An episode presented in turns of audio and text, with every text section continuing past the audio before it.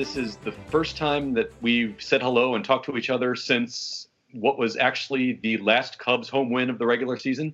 oh, year? that is that is so depressing. That is Yeah. so depressing. yeah. Uh, that was that was a couple weeks from the end of the season, wasn't it? Right, right. You, and they still Ugh. have, you know, the six games to go on the homestand. And I remember as we were, uh, Kevin McCaffrey and I were headed uh, out to the uh, Nisei Lounge to meet you guys after for the post game celebratory toast to what we had just witnessed. I remember saying to him that, yeah, this was a fun night, uh, but it's also, you know, kind of has that, it has that, has that, that.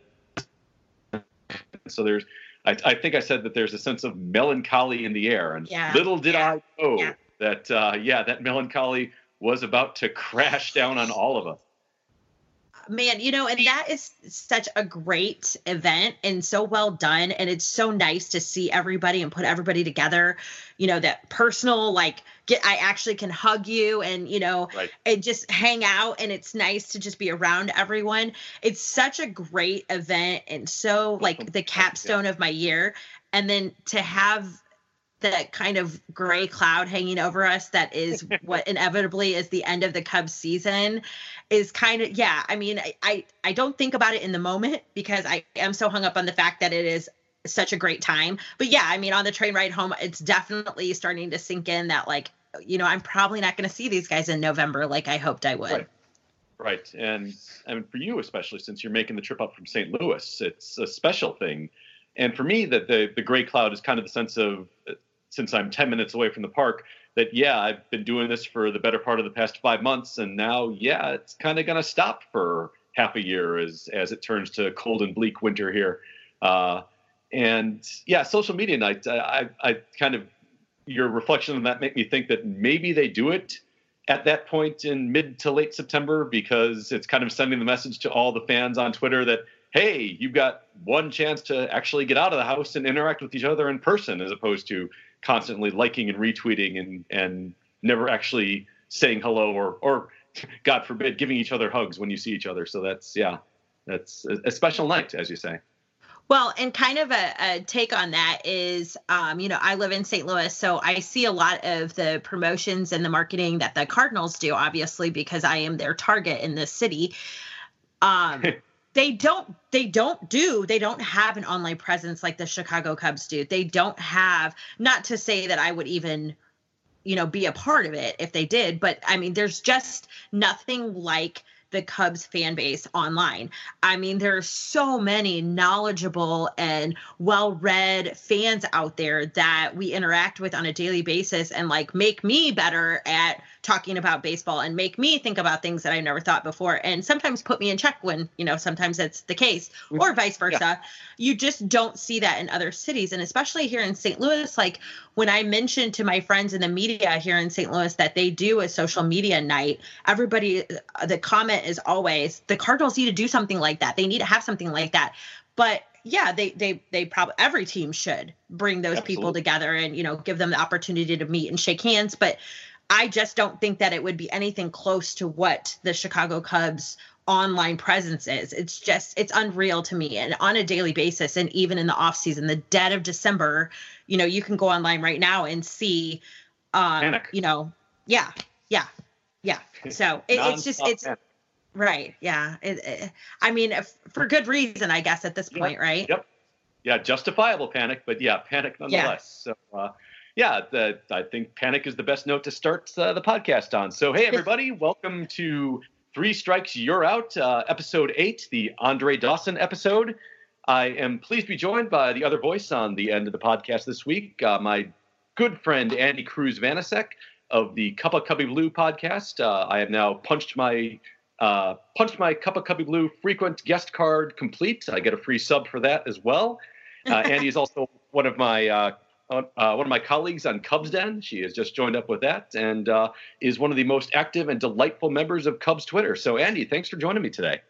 Well, thank you for the compliments. I'm going to take those with me when I leave. So I'm putting them in my back pocket as we speak. Thank you, Ken. I am giving you all the compliments in lieu of any compliments that might go to anyone affiliated with the Cubs front office because you deserve all of them and they deserve none at this point, I think.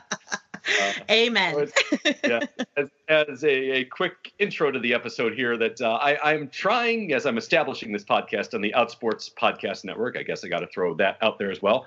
My name is Ken Schultz. I'm a correspondent for Outsports, uh, guest contributor to Baseball Prospectus, and occasional recapper for Cubs Den.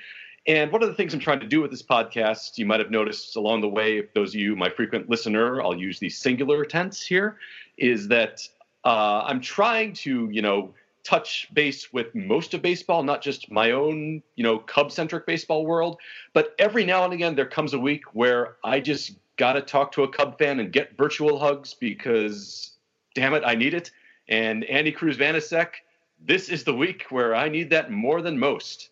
Uh, so we are going to dive right into uh, Kris Bryant trading, yay or nay? What say you? So I've had to answer this question more times than I'm comfortable even telling you in the past two weeks, um, two months for that matter, because it's been it's been talked about for a while. I am going with my Cubs loving heart on this one, and, and I am definitely a nay. Um, I understand the business side of it. I understand why people think it's for the best in the long term. I understand that um, I do, I work in the financial industry, so I am actually kind of a smart person, but I don't want to think with my business brain in this situation. I want to think with my Cubs loving heart. So mm. I'm definitely not a fan of this. Um, I just think, and we've talked about this at length in a couple of different podcasts. Um, it, it's you're making a, a crater to fill a hole, if that makes sense. Yeah. Um, and I for Cubs are trying to do, yes. Yes, I just I just don't think that we are not in a re- rebuild mode. I don't understand why we are hitting the rebuild button. I don't get that. I, I get that we are missing pieces. I get that. I get that we need to fill in those pieces the best way we can, the most economical way that we can. But that means, guess what, guys? You want to play with teams like the Yankees, you want to play with teams like the Dodgers. You got to open the checkbook, you got to pay the taxes, you got to sign the contracts because you're only going to make us worse off by creating that hole, that crater, if you will. Yeah, especially when you are in this quote unquote window of contention and still right in the middle of it with all of these players that you dedicated so much of this rebuild rebuild to in the prime of their careers, both age wise and for the most part performance wise as well. And that is something that, I mean, this is the end product of a maybe decade long process at this point. And to try to cut it short with the idea that you can extend it somehow by trading your very best player is, to my mind, asinine. And I just don't think there's any such thing as a good return for Kris Bryant at this point. That when you were talking about, and I'm going to just throw out a couple of quick random numbers and we can go to actual discussion after that. But uh, I think it was at the Cubs Live Twitter account just kind of did a nice summary of what the past five years have been. Since 2015, Kris Bryant, quick slash line 284, 385, 516, 138 home runs, most home runs ever by a Cub in the first five years. And if you like going by super advanced stats, 27.8 uh, Fangraphs WAR, third most since 2015, behind a couple guys named Mike Trout and Mookie Betts. This is not a guy that you get rid of at the first opportunity, and I, I can't help but think that that so many of the Galaxy Brain members of Cubs Twitter that are that are so on board with the idea that trading him is going to extend the window, that they're, they're caught in the mindset of that you that it's always the smart move to sell two years in advance of free agency. And for a player that transcends like Kris Bryant does, I can't believe that that's the case. That that's someone you want to hang on to as long as you possibly can and take advantage of his athletic prime when you have that control of him. And and here's the, the thing that really drives me nuts about this is that so many people act like it's against the rules somehow that you won't be able to sign him once he hits free agency. No, no, it, it is actually possible that if a player hits free agency, you can still re-sign him, bring him on board. It just happened to Stephen Strasburg, and I, I, I keep trying to arrive at a question to help spring the next part of our conversation, but but uh, the part of my mind that just kind of wants to scream into the void is going full Lewis Black now at this point. Uh, so it's okay because I feel the exact same way. And like you saw me nodding my head the entire time you were speaking because, um, you know, it is it is extremely frustrating because yeah, I, I mean, you see a lot of mixed, you see both sides of it. You see the media actually has to be very matter of fact with it. Um, and I'm always quick to turn around and ask, you know, do you think this is a viable solution? Do you think this is actually going to help us in the amount of time that we need the help? Like I just read earlier that the Cubs have basically put a price tag on him. They want two pitching prospects and a bat, and that will get him. Are you freaking serious? Are you mm-hmm. serious? What are these two pitching prospects going to do for us in 2020? Yeah. Except now we have a hole at third to figure out. Besides the center field, besides the leadoff, besides second base, we have a hole to figure out at third now, or or left, wherever or wherever he's going to play, left, right, center, third, whatever. I mean, it just to me, it's asinine that it's even a discussion, and people think that you know this is the guy who was you know MVP in um what was it in the minors was he MVP in yep. the minors and then came up the next year was rookie of the year MVP the next year like I mean obviously the talent is there. We've not seen the Kris Bryant that we thought we we would see in 2018, 2019. Obviously, we're all kind of a little frustrated with that. But he set the bar so high in his first two seasons that we are still not grasping the fact that he was still good in those seasons. You know, working through injuries, working through his ups and downs, his struggles at the plate. You know, we, we saw him do that.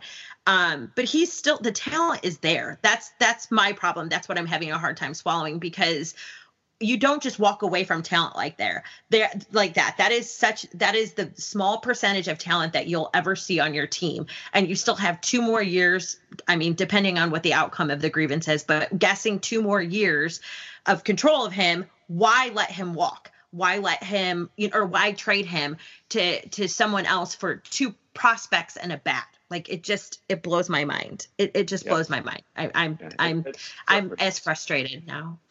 yeah, yeah. Uh, and as you referenced, uh, that the Cubs are, as I said, are uh, and I think Theo has said at this point that they're waiting on the grievance, the service time grievance, to be resolved, is to determine what their next move is with him, so to, to determine whether he has two years of control or one year of control left.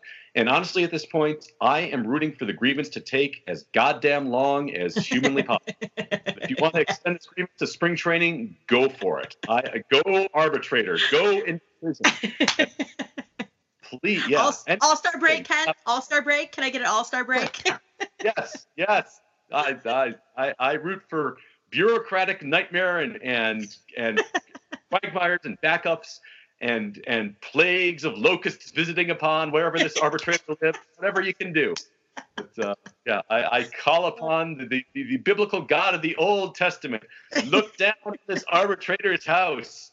Don't go the full 10 plagues, but if you want to know maybe like six or seven, I'd be perfectly fine with that. Uh, yeah. Uh, and so great. Somewhere else I want, with, with your point before, I, I again, every every one of my points with this just kind of ends in in a scream or a rant. So uh, I guess kind of jumping off of this topic a little bit that with, when situations like this are happening and and this follows the nightmare of last offseason, which was just total inaction. Uh, I can't help but flashback to I don't know if you remember the Joe Ricketts quote that was leaked out from a random speech he gave to some weird businessman's evil people luncheon from like 2014 or 2015 talking about his motivation in funding his family's purchase of the Cubs. But whenever a situation like this arises, that my mind always goes back, and, and I wrote it down here, and I'll, I'll read it to you mostly in full. Joe Ricketts talking uh, to this this luncheon of businessmen about his son, Tom Ricketts, the Cubs' controlling general partner, proposing that the family invest in the team. And Joe asking his audience uh, rhetorically, why would I want to buy a baseball team or any sports team? I'm not a fan. I'm, a, I'm not a spectator. And he, Tom Ricketts, said, I'll tell you, Dad, they sell every ticket, every game, win or lose. And Joe Ricketts says, I said, now you've got my interest. And situations like this with Kris Bryant, where it is such a transparent business move over any kind of rational baseball move. Uh, following last offseason where they signed Daniel Descalso and called it a day. And it makes me wonder that is Joe Ricketts perhaps putting more control over his son's activity, or is, is Tom somehow trying to live up to some standard his father has set for business? Because this is not at all the the the Ricketts family approach to baseball that seemed to be taking place from the moment they started contending in 2015 up until the 2018 offseason. Uh, do you ever get that that kind of fear that that the the business side of the Cubs is is taking over what what should be uh, the baseball side in the prime of, of this window? A hundred percent. I mean, you kind of look at it from the the point of how invested are the Ricketts as far as um obviously not monetarily because we know they're quite invested in the Cubs, yeah. but I mean like as a family, as a team, you know, and I know it's a business to own a baseball team. That is a business. So it's not important whether or not they are invested in their product. It should be, but if they're making money, it really, you know, it really doesn't matter. So, yeah, of course, I think about this daily when I think about what the lack of what they're spending, the lack of what feels like they're caring about what this on the field product looks like, about how they're performing, about who's running the show about the talent that they sign in the off season, like 2019 and Daniel Descalso or 2018, um, which still makes my stomach turn because you're talking mm-hmm. about a hundred billion dollar team, you know, that can't find money to sign talent. And I feel horrible saying that, but Daniel Descalso is not meant to be on this roster. just not. not let's just say it. Oh, yeah. Jeez, I, I I hate saying things like that because you know I I'm I obviously am not a professional baseball player, but you know what I mean. It's just so aggravating because you think about it, and all I can picture is Tom Ricketts sitting there like counting his hundreds and saying they're going to buy tickets whether we suck or whether we don't.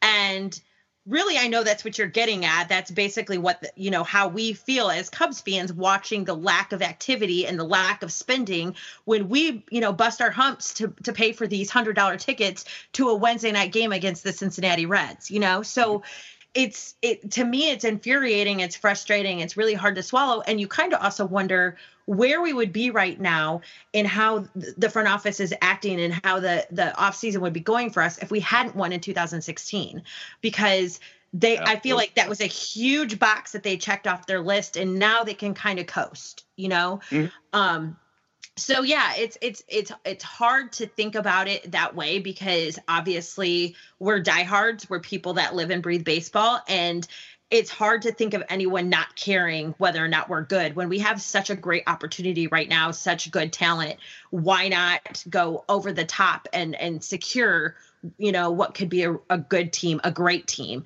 Um, it's hard to even fathom that that's the way anybody would think but yes i mean it's definitely out there and it it sucks. Yeah I, I, I get the bad feeling that if uh, if in your scenario if the cubs had not won in 2016 where would we be in this present day? And i got to think it would feel a lot like you know early 90s cubs to be honest. Mm. the days where you know, a few years removed from, you know, a division championship that got everyone excited and spiked attendance for the next few years. And ownerships would still decide something like the, whatever the modern equivalent of uh, Greg Maddux wants five years. Ah, the hell with that. We got Jose Guzman and Candy Maldonado. and and it's yeah, the Ricketts, the Cubs ownership will always, in a way, be haunted by the organizational memory of decades of ownership mentality of exactly like what you just described that the fans are always going to show up and buy tickets so we really don't need to go full bore in investing in this team. That's the mentality that you know marked the tribune for the 30 years that they owned the cubs and it certainly was the motto of pk wrigley. And even in the days back when people didn't buy tickets he still operated that way. My dad will tell me uh, once every three or four months loves to relate the story of his days growing up in the 1950s watching the Cubs as, Cubs as a kid. And they would be advertising games on WGN on the afternoon kids show called Kukla, Fran, and Ollie, which is a delightful 1950s kids show name to me, uh, where Fran Allison, this old Chicago children's host, would interrupt the show and uh, announce, and remember everyone, go to Wrigley Field this afternoon, have a picnic, enjoy the ballpark. And my dad always emphasizes never once mention the team because that's that's what the Cubs were trying to sell in those days, and that's what they sold throughout you know the 80s, 90s, the 2000s. Beautiful Wrigley Field, the friendly confines, and it's really only been in the past three, four, five years where you've gotten the sense that it's been entirely focused on the team and what the team is doing, and and there's always that fear that the Cubs are going to backslide into that, into that mentality, and and I think that even though the Ricketts are spending substantially in terms of total payroll, when they don't go all out to kind of keep the excitement going along with this team, you get that that bad flashback of PK Wrigley in the Tribune. And um, to to that point as well, uh, I think it's also a very short-sighted focus that's only on this specific year's payroll and this specific year's budget. Because I, I also look at it two different ways that after this season, we know that the Cubs are, are getting Jon Lester and Tyler Chatwood off the payroll, which is got what a solid 30 million at least at this point, right? Oh yeah, at least, yeah. Yeah. And you're telling me that you can't operate and you can't negotiate a contract around that 30 million you have to spend this year, but is going to suddenly be free for the foreseeable future to come. You can't work around that to sign somebody like that. That strikes me as really bad business in general. Well, yeah, and I mean, you look at some of the deals that have been made and some of the things that Theo has had his hands in, and um, to me, it just you know, I feel like there's a lack of trying. I mean, I know obviously there is a lot that goes on behind the scenes that we'll never know about, but you just kind of feel like the attitude is very carefree and very laid back right now. And I kind of feel like um he's to the point now and i just read a quote like eh, hopping on with you that was on twitter i believe jesse rogers quoted theo and basically i'm paraphrasing but he said something along the lines of um, about not trying to extend Rizzo. He was saying that he understood there was going to be hurt feelings, and you know, it's not always high fives and celebrations, and you know, it, it, right now that's just the way it is and i'm like i mean i understand it's a business i get it's a business but these guys have been a part of this team and one of the most successful teams that has ever worn the Cubs uniform. So I feel very disrespected for them that he would make a comment like that. And mm-hmm. um, I get that things have to change and people need to produce. And when it comes down to it, the the people that are on the team to do what they need to do need to do that, need to do what they're getting paid. But that's something you can take up in your office with them like as you do every year to say something like that i just feel like that's very disrespectful and very kind of eh we gotta, you know, we gotta do what we gotta do. Eh, you know, and uh, especially for somebody like Anthony Rizzo and and even Kris Bryant, you feel very disrespected for them. Um, like I said, I know it's a business. I get that. I do. And I guess, you know, part of me gets very emotionally attached to the players and you feel like a certain you owe them something like you know like they've done so much for us in our fandom over the past couple of years you know you just hate to see it fizzle out like this. And you kind of feel like that's the case. You feel like that window is you know closing a lot faster than it was last year. And it's that you know fire is fizzling out a little bit. So yeah. hopefully i'm wrong and things make a turn but right now it just it's hard to feel good about the state of the cubs. Yeah it, it, it and it, it does in the case of rizzo have like with bryant and like with javi baez who we'll talk about in a second uh, it does at least have two years to make a turnaround, and it should have two years to make a turnaround for all of them. Uh, it, it really does kind of feel like uh, what you're describing is goes against the Cubs' way, doesn't it? A little bit that uh, that your character counts until we actually kind of got to step up and mm-hmm. make you or compensate you properly for what you've done. And, and it, it, it almost sounds if if uh, I can channel my inner fake Chris Rock for a minute, it's the Cubs' way until we got to pay. Uh, it's yes, it's so true. Very Chris Rock, uh, oh Chris Rock vibe to that, but that that's the voice that that pops into my head with that. But uh, Theo, uh, to to what you to what you just uh, mentioned, Theo approaches baseball seemingly almost all the time from a very very pragmatic standpoint that he does not get emotionally attached to too many guys. And and sometimes, to his credit, sometimes he is absolutely correct about that. That in the case of uh, Jake Arrieta, for instance, that he knew you had given Arrieta had given the Cubs five of the most amazing years of any pitcher in this team's history, and is historically one of the most important hit pitchers who's ever toed the slab for the Cubs.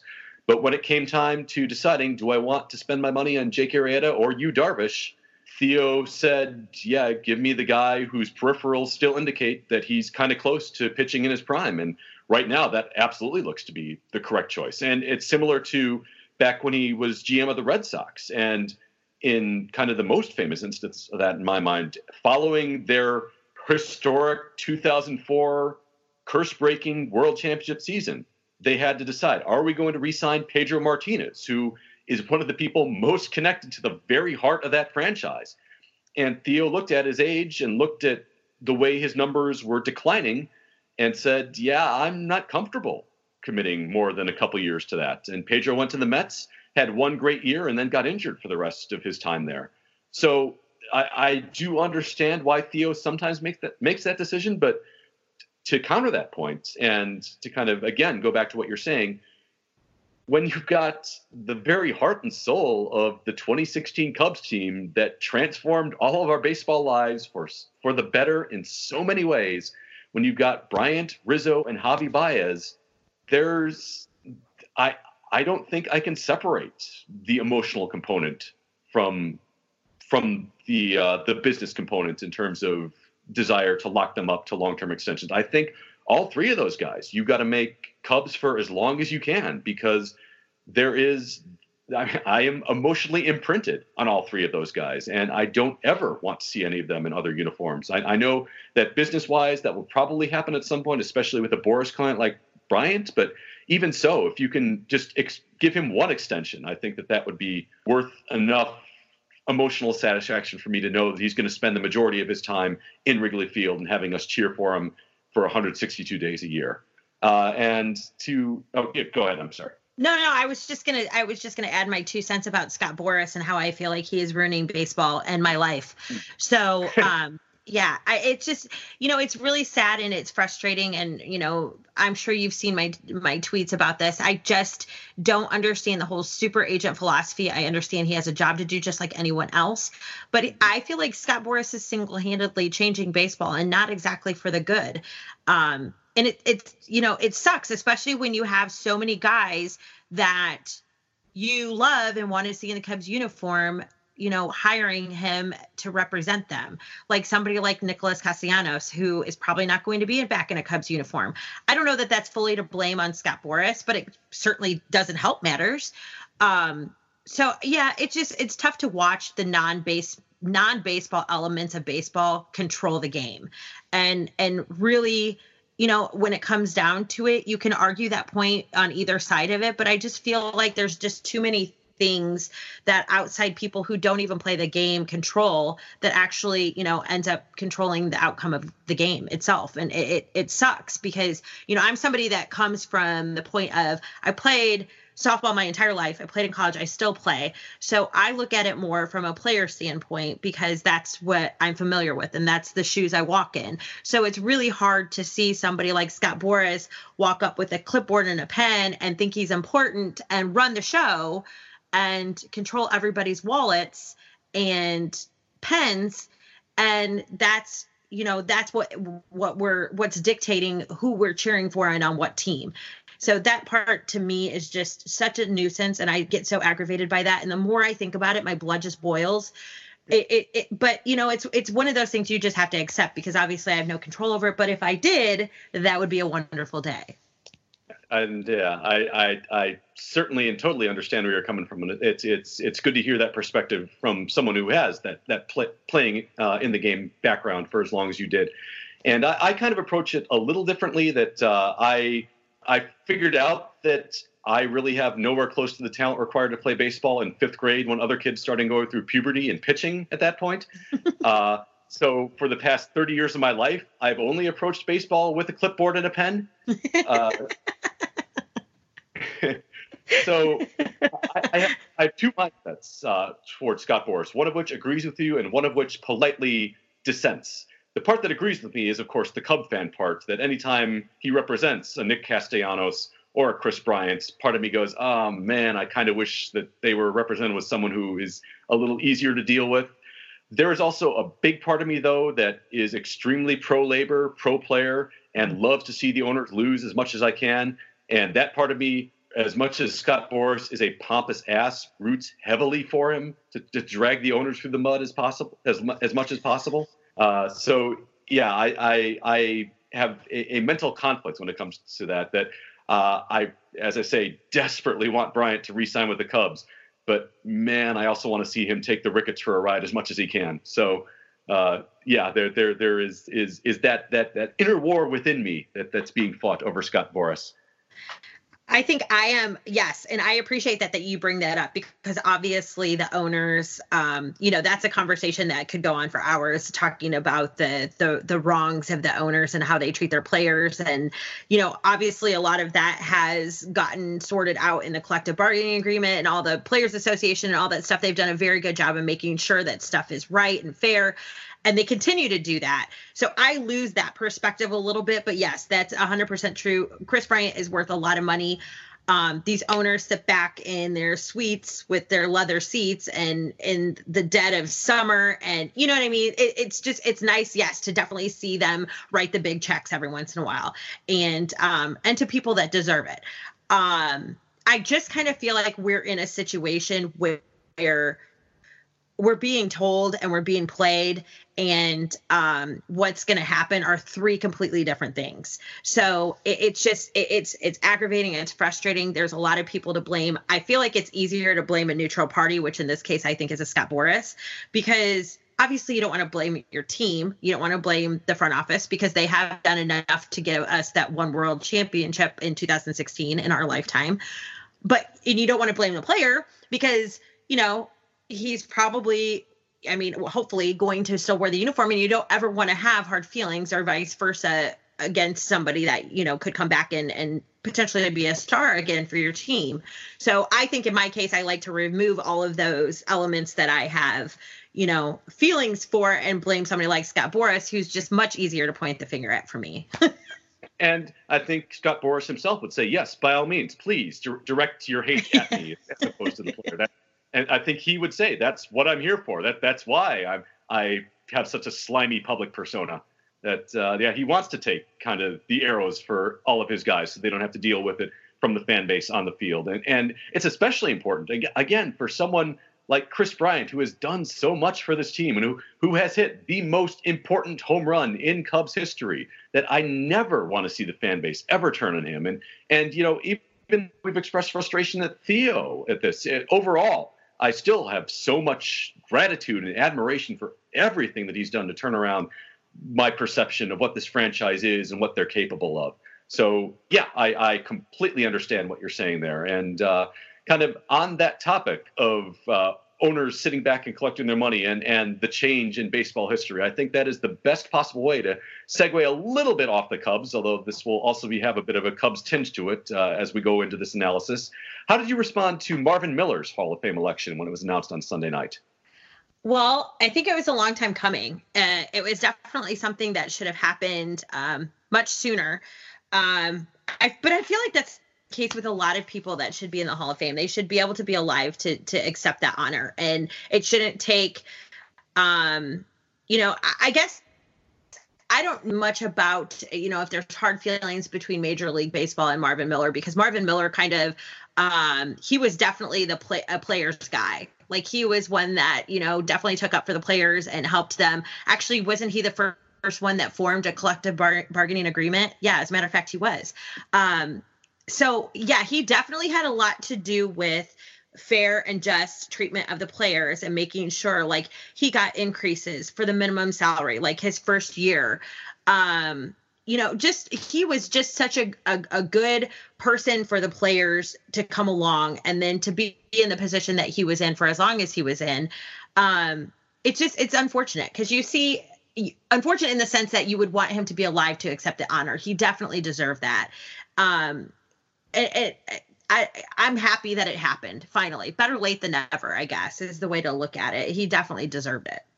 Yeah, I might be the only person uh, on earth who responded this way, but I was watching the MLB Network coverage from the winter meetings as the Hall of Fame announced the uh, the I think it's the Modern Era Committee that uh, that elected Miller and Ted Simmons, mm-hmm. and as the Hall of Fame president was opening the envelope and going into the first inductee, and I think it was a mention of uh, mention that he used to head the United Steelworkers that made me realize that it was Marvin Miller, and I actually sat there and yelled out, "Fuck yeah!" And any other baseball fan responding "fuck yeah" to Marvin Miller getting in the Hall of Fame? Like, I I, I know I am admittedly anti, as anti-capitalist uh, as as you will find, but that that is a special case. Uh, so Bernie 2020, guys, that's what I'm saying. Uh, See, we don't we don't we don't venture down the politics avenue much. So I'm unfamiliar with this and a little uncomfortable, but I will say I did not respond that way. yeah. If, if if my politics can make you a little uncomfortable, I've done my job. I think exactly. Uh, I love out, it. I love it. Outsports also tells me that I can't really do politics in my writing, so they don't have control of what I say in the podcast. So yeah, every now and again something leaks out there. That's uh, yeah, I'm secretly Warren, but Bernie's cool too. But anyway, um, yeah. And what you're saying about the the lords of baseball and their views of Miller, it wasn't just like they didn't like him. It was a hatred that to the very cores of every owner's being uh, directed in Marvin Miller's direction. And it, that is absolutely why that he was elected posthumously as opposed to going in when he could have been alive because every the, every veterans committee that has uh, considered him over the years has always been somewhat stacked, at least halfway, with either owners or general managers who have had to deal with negotiating salaries for players in present day. And every one of those guys, to a man, loathes what Marvin Miller made the game. And so they they also knew that if they elected him when he was alive and he ventured to Cooperstown to give a speech, he was going to drop a pipe bomb and light that place on fire. And nobody who was in control of the Hall of Fame wanted to deal with that. And and he realized it too uh, as it was going on after missing out in a few elections to the point where I think late in his life he specifically wrote the Hall of Fame a letter saying, I appreciate that you guys are considering me. That that does mean a lot. Please take my name off the ballot. Stop putting me through this charade. And he's told his family that he does not want them to go to Cooperstown this summer and accept anything in his behalf. And I think they're going to honor that. And and honestly, I I love that he's elected, and it, it is absolutely correct by history. But I also love that part too, that his family is telling the Hall of Fame to go piss piss up a rope. Um, and to, to give you a sense of what Marvin Miller changed in the game, these just a couple quick facts, and these are just a few things I've learned in the readings that I've done since he was elected. That before Marvin Miller, the guy heading what was considered the Players Association was paid by ownership. That that that was the level of control owners had over players. And then when Miller was finally uh, appointed head of the Players Union uh, and found by Robin Roberts uh, in in that era, uh, Marvin Miller had to deal with players who told him that they didn't want to be part of the union because they thought that as soon as they joined a union, they would officially be considered communists, and that would be like unable to wash that stain off. So that was the level of control that players were under uh, that that he had to fight to get them through to the point where they are where they are today, where is now making 326 million dollars over nine years, and I think that that's an amazing thing that he was able to accomplish. And uh, I, I, guess the, the question that I have uh, for you also about this is remembering back to what Ron Santo uh, went through uh, with the number of years that the Hall of Fame considered him and and didn't elect him while he was alive, and then two years after he died, go, uh, uh, going in. How do you remember feeling about when Santo was elected to the Hall of Fame posthumously? Um, I definitely it was emotional for me. Um, you know, I don't remember my exact thought process. I remember being really pissed off because again, this was something that was just far too it took far too long. Um it, it, it was emotional in the sense that I was so happy that it happened because it was like, thank God, finally, you know, he is where he belongs, that sort of thing. But it's also just so frustrating because he was somebody that was so captivating to me when I would listen to him on the radio. He was very quirky and you just you know you kind of felt like he was that cool uncle that you always like could just sit and listen to and like hang with. And i had a, a, connection to him. So like i kind of remember thinking what he would say if he was alive to accept that honor. And it made me emotional in the sense that like I don't know. I would have loved to hear that. I don't know exactly what he would have said. And he was always somebody that surprised you with, you know, things here and there. And you had to wonder if maybe he was drinking on the job or you know that sort of thing. But it was it was it's just something i just remember thinking i wish we could hear what, what he would say to accept this. That was something that still kind of you know you kind of think about it and you're like oh it's so aggravating. Why he couldn't just get the honor when he was alive. But it was also such a relief that it happened and thank god they got that right because that yeah. definitely needed to happen. Yeah and ultimately i think that that is the case that whenever they get it right by history I think that that is the right thing uh, in the big picture.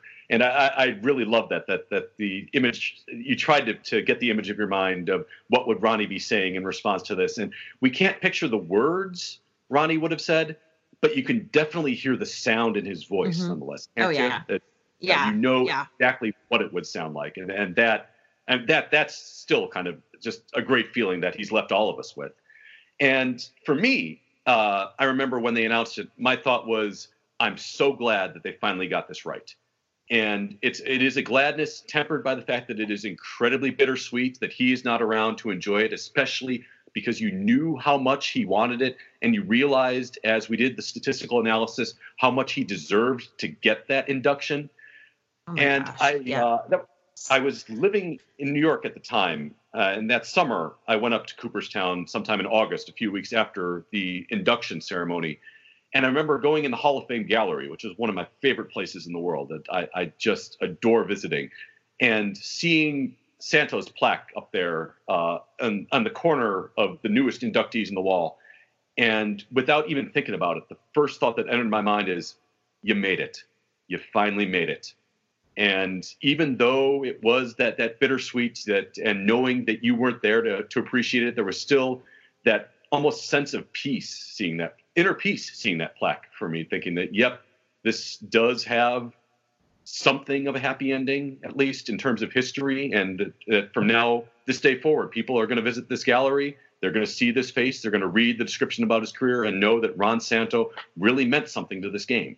And there, there is something to be said for that, even even with the bittersweet tinge to that. Again, the fact that he's not there.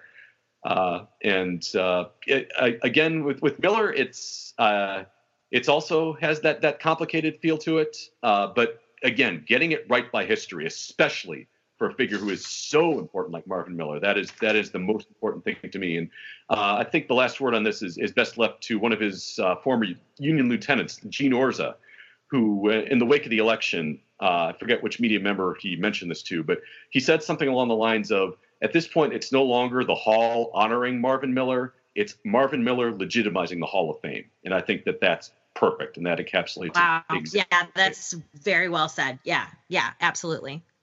Yeah, and uh, so yeah, let's jump back from that topic back into Cubs off season.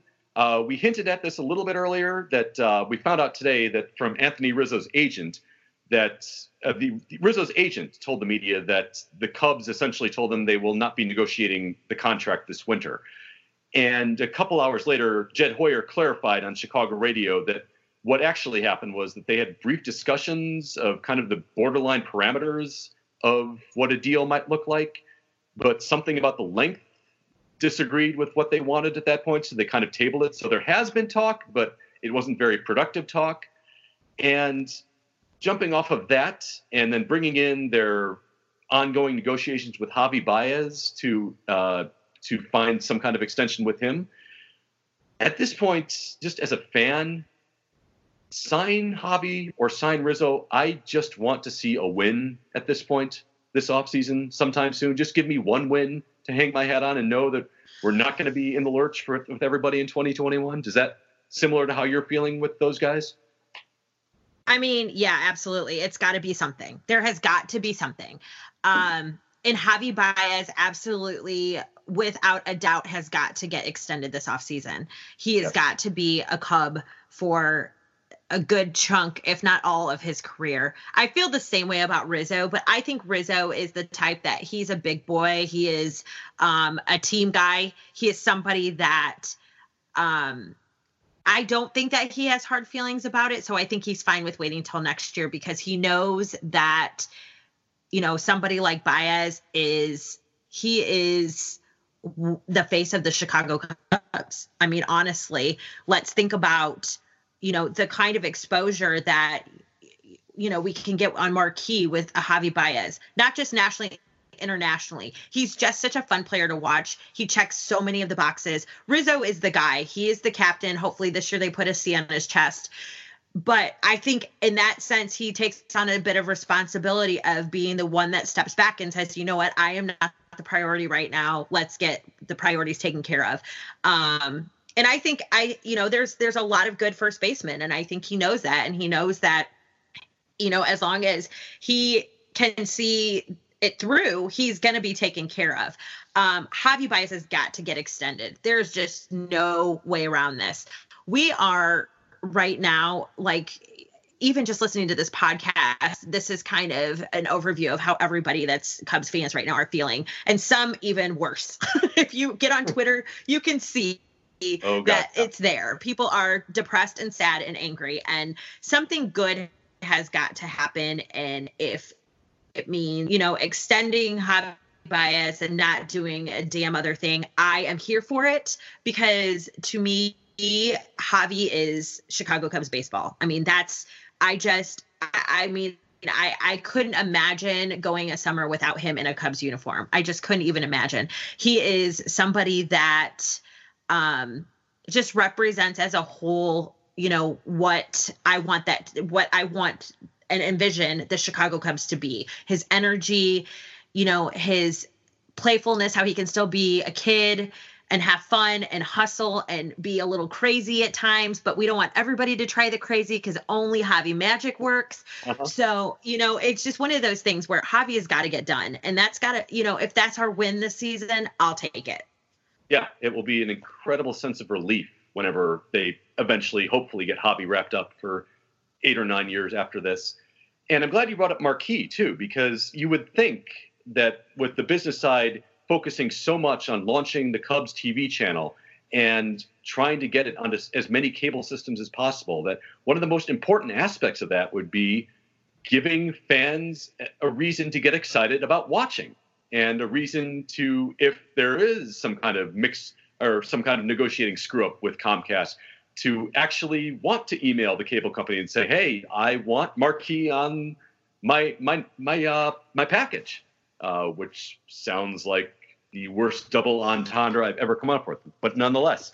Uh, but yeah, if if you're going to be focusing so much of your business end on getting this network launched successfully, you one of the first rules of showbiz, and even I'm dumb enough to know this, is give people reasons to watch, and part of that is giving them the kind of pe- players that they want to tune in every day to see. And nobody defines tuning in every day to see better than Javi Baez and everything he brings to the table. I mean, you could not have said it better. He is exactly what baseball is dying for these days, and that is entertainment. That is um, you know, the reason that people will tune in every single day. You know, if you're not a baseball fan and you need something to be excited about, Javi Baez is going to give you one of those elements. You know, he's going to give you the crazy circus plays. He's going to give you the hustle. He's going to give you the, you know, this the big beautiful smile that, you know, is on his big beautiful face. I mean, it's just he is what Marquee is was made for basically. And um you know, Sarah and I have talked about this a couple times that it's interesting to me that, you know, before the the Kris Bryant trade talks got so heated now in the off season, uh, you know, a couple months before the season was over, people were going back and forth with, well, do they trade Javi Baez or do they trade Kris Bryant? And you know, obviously we don't want them to trade either, but if it came down to it, I believe both of us said Kris Bryant because Javi Baez is the international plug that you need you know, if we're talking business and we're talking, you know, media dollars into a network, that, that Javi Baez is your package right there. That's your sales point. Kris Bryant is a great player. He does not have the pizzazz that Javi Baez has on the field. He just doesn't.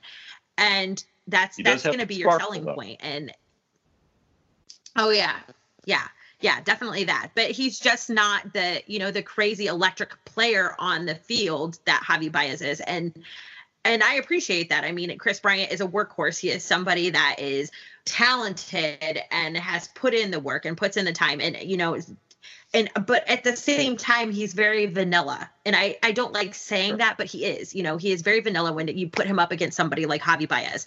And th- that's not that's not a negative thing. That's not a bad thing because if you look at it some people would actually say that's better. He's a low risk player. You know javi baez is more of a high risk player. You know he's he's trying to leg out a single into a double on a daily basis. So and obviously that doesn't always work out well. So um, but that's also what people want to see baseball's got to speed up. Baseball needs to be more entertaining. Baseball needs to be this. Baseball needs to be that. Baseball wants to be what Javi Baez is to the game. So, um, yeah, when it comes down to it, I think Marquee is going to rely heavily on players like Javi Baez to be successful and to to be a, a multi-market um, network and to be an international network. You know, because obviously the folks in you know Puerto Rico want to know how their boy is doing. So yeah, that's that's so important for the Cubs who are you know, a national team, and I sure have international aspirations to, to try to get you know Cubs merchandise in as many uh, territories and countries as possible. And I know Puerto Rico isn't a country, but you know what I mean.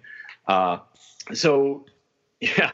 Uh, so yeah, that, that's that's I guess what we're concluding here is that Puerto Rico is not a country. If there's one thing we can leave you with, is that. hold on, I need to jot this down.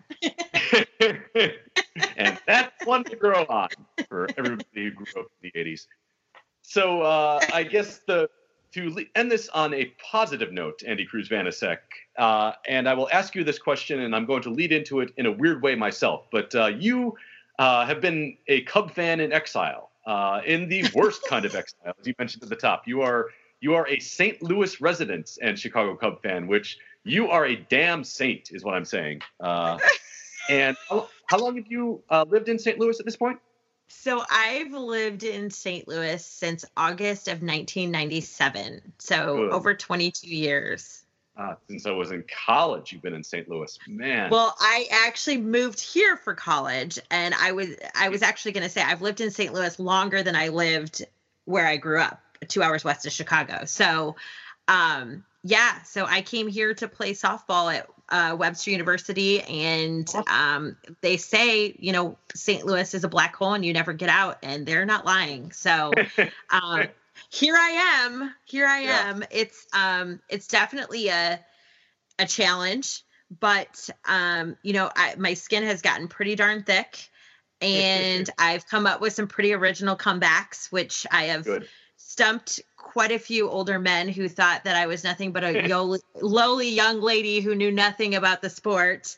Uh-huh. Um, so I, there's a, definitely some fun moments. There was, you know, I love the fact that I live in a city and I do live in the city, um, South City to be exact, but I live literally 10 minutes from the ballpark. So when the Cubs are in town, you know, the company I work for by day has tickets. I get to go to very, a lot of baseball games, more than I deserve probably.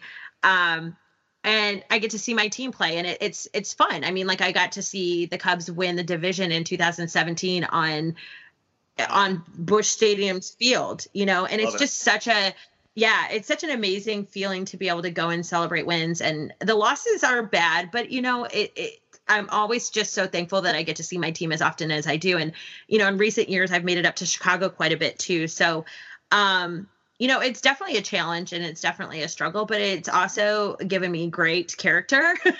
and um, you know, my kids are um, I think pretty much split down the middle. I have one Cubs fan, one Cardinals fan, and one that's kind of undecided. So but you know it's fun it's a it's a good time my husband and i never sit in the same room when we watch a cubs cardinals game because we would be very mad at each other uh-huh. um but and I can't stand watching Cubs Cardinals games with the Cardinals commentary, so I always just turn down the volume and listen to the radio on um, MLB at bat. So um, there's that. But for the you know, I mean, I I am a Cubs fan, die hard. The minute people know that, they don't give me any grief because they just know that, you know, I don't really back down from conversations. If people try to talk smack to me, I definitely I definitely come back with something because it's yeah, yeah, it's usually the casual fan that has more to say than anybody else. Mm-hmm. Of course, because the casual fan just wants to talk shit and right. doesn't actually yes. follow the game closely. Uh, is the Cardinals TV broadcast any better now that Al Hrabos- Hrabosky is no longer doing the color? Because my impression was he was the worst anti-Cub of everybody employed by that team.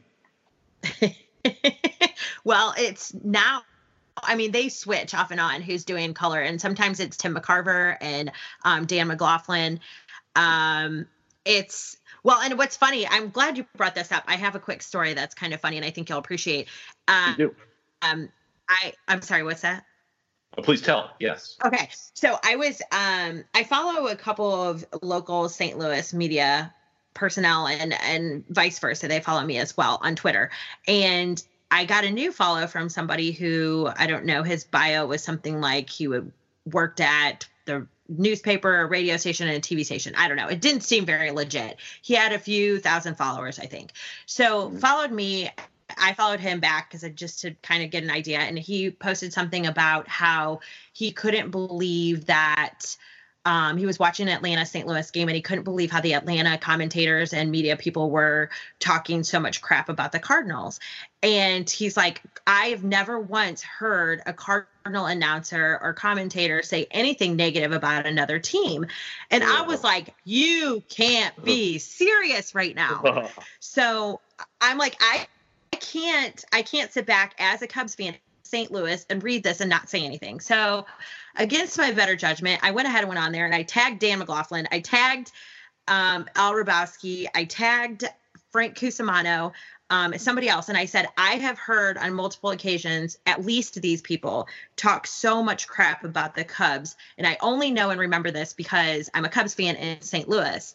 And um, Dan McLaughlin responded to me Nice. And said, "Oh yeah, I I do that. Oh yeah, that's what I do." And I was like, "Really, Dan? Because I can pull up video footage of you doing it." So, um, uh-huh. needless to say, I got blocked by him and the original poster um, shortly thereafter. But I'm like, I can't, I can't sit here and read this when I watch Cardinals broadcast on the daily because that's what my TV is showing me, and you're talking smack about the Cubs every opportunity you get. So sorry, I had to just come out and say something, and I felt bad about it later because I definitely didn't want to make enemies with Dan McLaughlin, but at the same time, I don't really care. mm-hmm. Yeah. Yeah, blocked by Dan McLaughlin. Andy, I didn't think I could admire you anymore going into this, but uh, guess what? I do. So that is a badge of honor. That is delightful. Uh, so the last question I will ask you. I just I called him out. Yes, as you should, as you should. Uh, call out that entire damn broadcast, as you say. Uh, the last question I will ask, and you, you, I'm guessing you probably already touched on what the answer is going to be. Uh, I will ask you the question. I'm going to then lead into it in a weird way. I'm going to ask, what's your favorite Cubs moment that you've seen in person at Busch Stadium? And I'm going to lead into it by telling you my biggest Cubs at Busch Stadium nightmare because I've only been down and this will give you time. Time. I, I assume uh, we know what it is at this point, but uh, but this will give you time to to think of any any others that might spring to mind. But I've only been down to Busch for two road series, uh, and the Cubs have won a grand total of one game in those series. So hey, I got plenty of nightmares to choose from. But uh, the sweep that we went to see this year was bad enough back in mid June or early June. But the first time I came down was in late July 2002, uh, a year where the Cardinals won the division and the Cubs were, you know, mediocre or worse. I think they lost upper 80 games that year, or something like that. Uh, they lost the first game, won the second game, and then the third game was a Sunday nighter. And the Cubs jumped out to like a quick, quick, big lead in that one. And that was one where they led by five runs going into the bottom of the ninth inning. And between, I think it was Kyle Farnsworth, and I definitely remember it was Antonio Alfonseca, they got a grand total of one out in that bottom of the ninth. And I just remember the, the gradual bleeding as the Cardinals kept getting hit after hit after hit and thinking they can't really blow a five run lead like this, can they? I know this isn't a good team. And then Edgar Renteria, I remember crushing a walk off that you knew as soon as it left the bat, everybody, the 5,000 fans that were left in the stadium, because Cardinal fans are Dodger fans in disguise when it comes to leaving games early, lost their shit. And I remember Alfonseca as Renteria is running around the bases and the big scrum of players is waiting for him at the plate. Alfonseca just standing at the mound, looking forlornly at the left field wall. And I remember just standing there yelling, Get off the mound! Get off the mound! And then my dad and I had to leave Old Busch Stadium going down the ramps from the upper deck, and you heard all the Gomers beeping their horns as they were leaving the parking garages. And my final memory of that night is walking back to our hotel. We were staying at the right at the river's edge, the old Adams Mark in downtown St. Louis. And I remember a father turning to what couldn't have been more than a seven or eight year old kid. And the kid had a Cubs hat on, the father had a Cardinals hat on, and the father just started talking smack and talking shit to his kid. Yeah. and it, nothing better encapsulated what being a Cub fan and growing up a Cub fan in St. Louis had to feel like than that moment. But yeah, that was my baptism in what it was oh. like watching a game in St. Louis. My goodness. Yeah. So, um, I have a couple moments in in Busch that stand out to me. Um, definitely winning the the division on their soil was by far the one that is like gives me chills still to this day. it's good. just something that you don't get to witness every day and let alone doing it on someone else's field. And on top of that, a place where I am treated you know badly because i'm a cubs fan i'm treated like less of a human in some situations because i'm a cubs fan so that was a lot of you know vindication right there and a lot of um mm-hmm. I just wanted to to laugh and point at everyone and just you know, but it, that's that's not who I am. I don't I don't do stuff like that. So that was that was nice. That was good. I liked that. Um, there was a couple other times that are extremely shallow why they stand out to me, but I I really appreciated these. Yeah, so I went with two of my high two of my high school friends came down to St. Louis who they both live in Wisconsin now and um, we had my company seats which are literally like do you remember the nacho the nacho incident oh, yeah. at Busch? Nacho so they're Man, literally yeah. those seats. Yes. So mm literally like the row behind Nacho Man is my company seat. So we were sitting there, the three of us. Um, my husband was supposed to go with us, but he stayed behind. And um, there was a group of women, older women, um, that were like cackling and laughing and stuff. And like we kind of felt like they were talking about us. We couldn't tell. They all had Cardinals shirts on, obviously, and we all had Cub stuff on. So we didn't really pay much attention and just kind of, you know, went about our way. Finally, about the sixth inning, one of the ladies tapped my girlfriend on the shoulder and she like whispered something to her. And my girlfriend just looks at me with these big eyes and we're like, oh, okay. And so she leans over and she's like, she wants to know which player, which players we're married to. They thought we were players' wives. I was so excited. Oh God! Wow. I was so excited. I was like, yeah, pretend. I go was, along with. I was like, well, David Ross was catching, so I was like, based on my age, I should probably be married to David Ross because otherwise, this is this is weird. I'm like 40 years old. I can't be married to like Javi Baez. You know, I mean, I uh-huh. could, but that would be yeah, weird. So, so that, was, that was one of my that was one of my one of my highlights for sure. And then the other one was um I got to go a couple years back. I want to say it was 2017, I believe, when it was opening day at Busch and it was Cubs versus Cardinals on Sunday Night Baseball.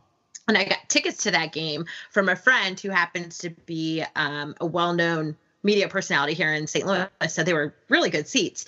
Hmm. We were like probably 10 rows off the field next to the Cubs dugout. So um, we get there right when the gates open. We sit in our seats. It's kind of a chilly night. We're watching everybody go back and forth. Um, so CJ is a pitcher for the Cubs and he's warming up and he keeps walking back and forth and keeps walking back and forth. And finally he walks by and he's got like two balls in his glove and he hands a ball to the kid right there in the first row.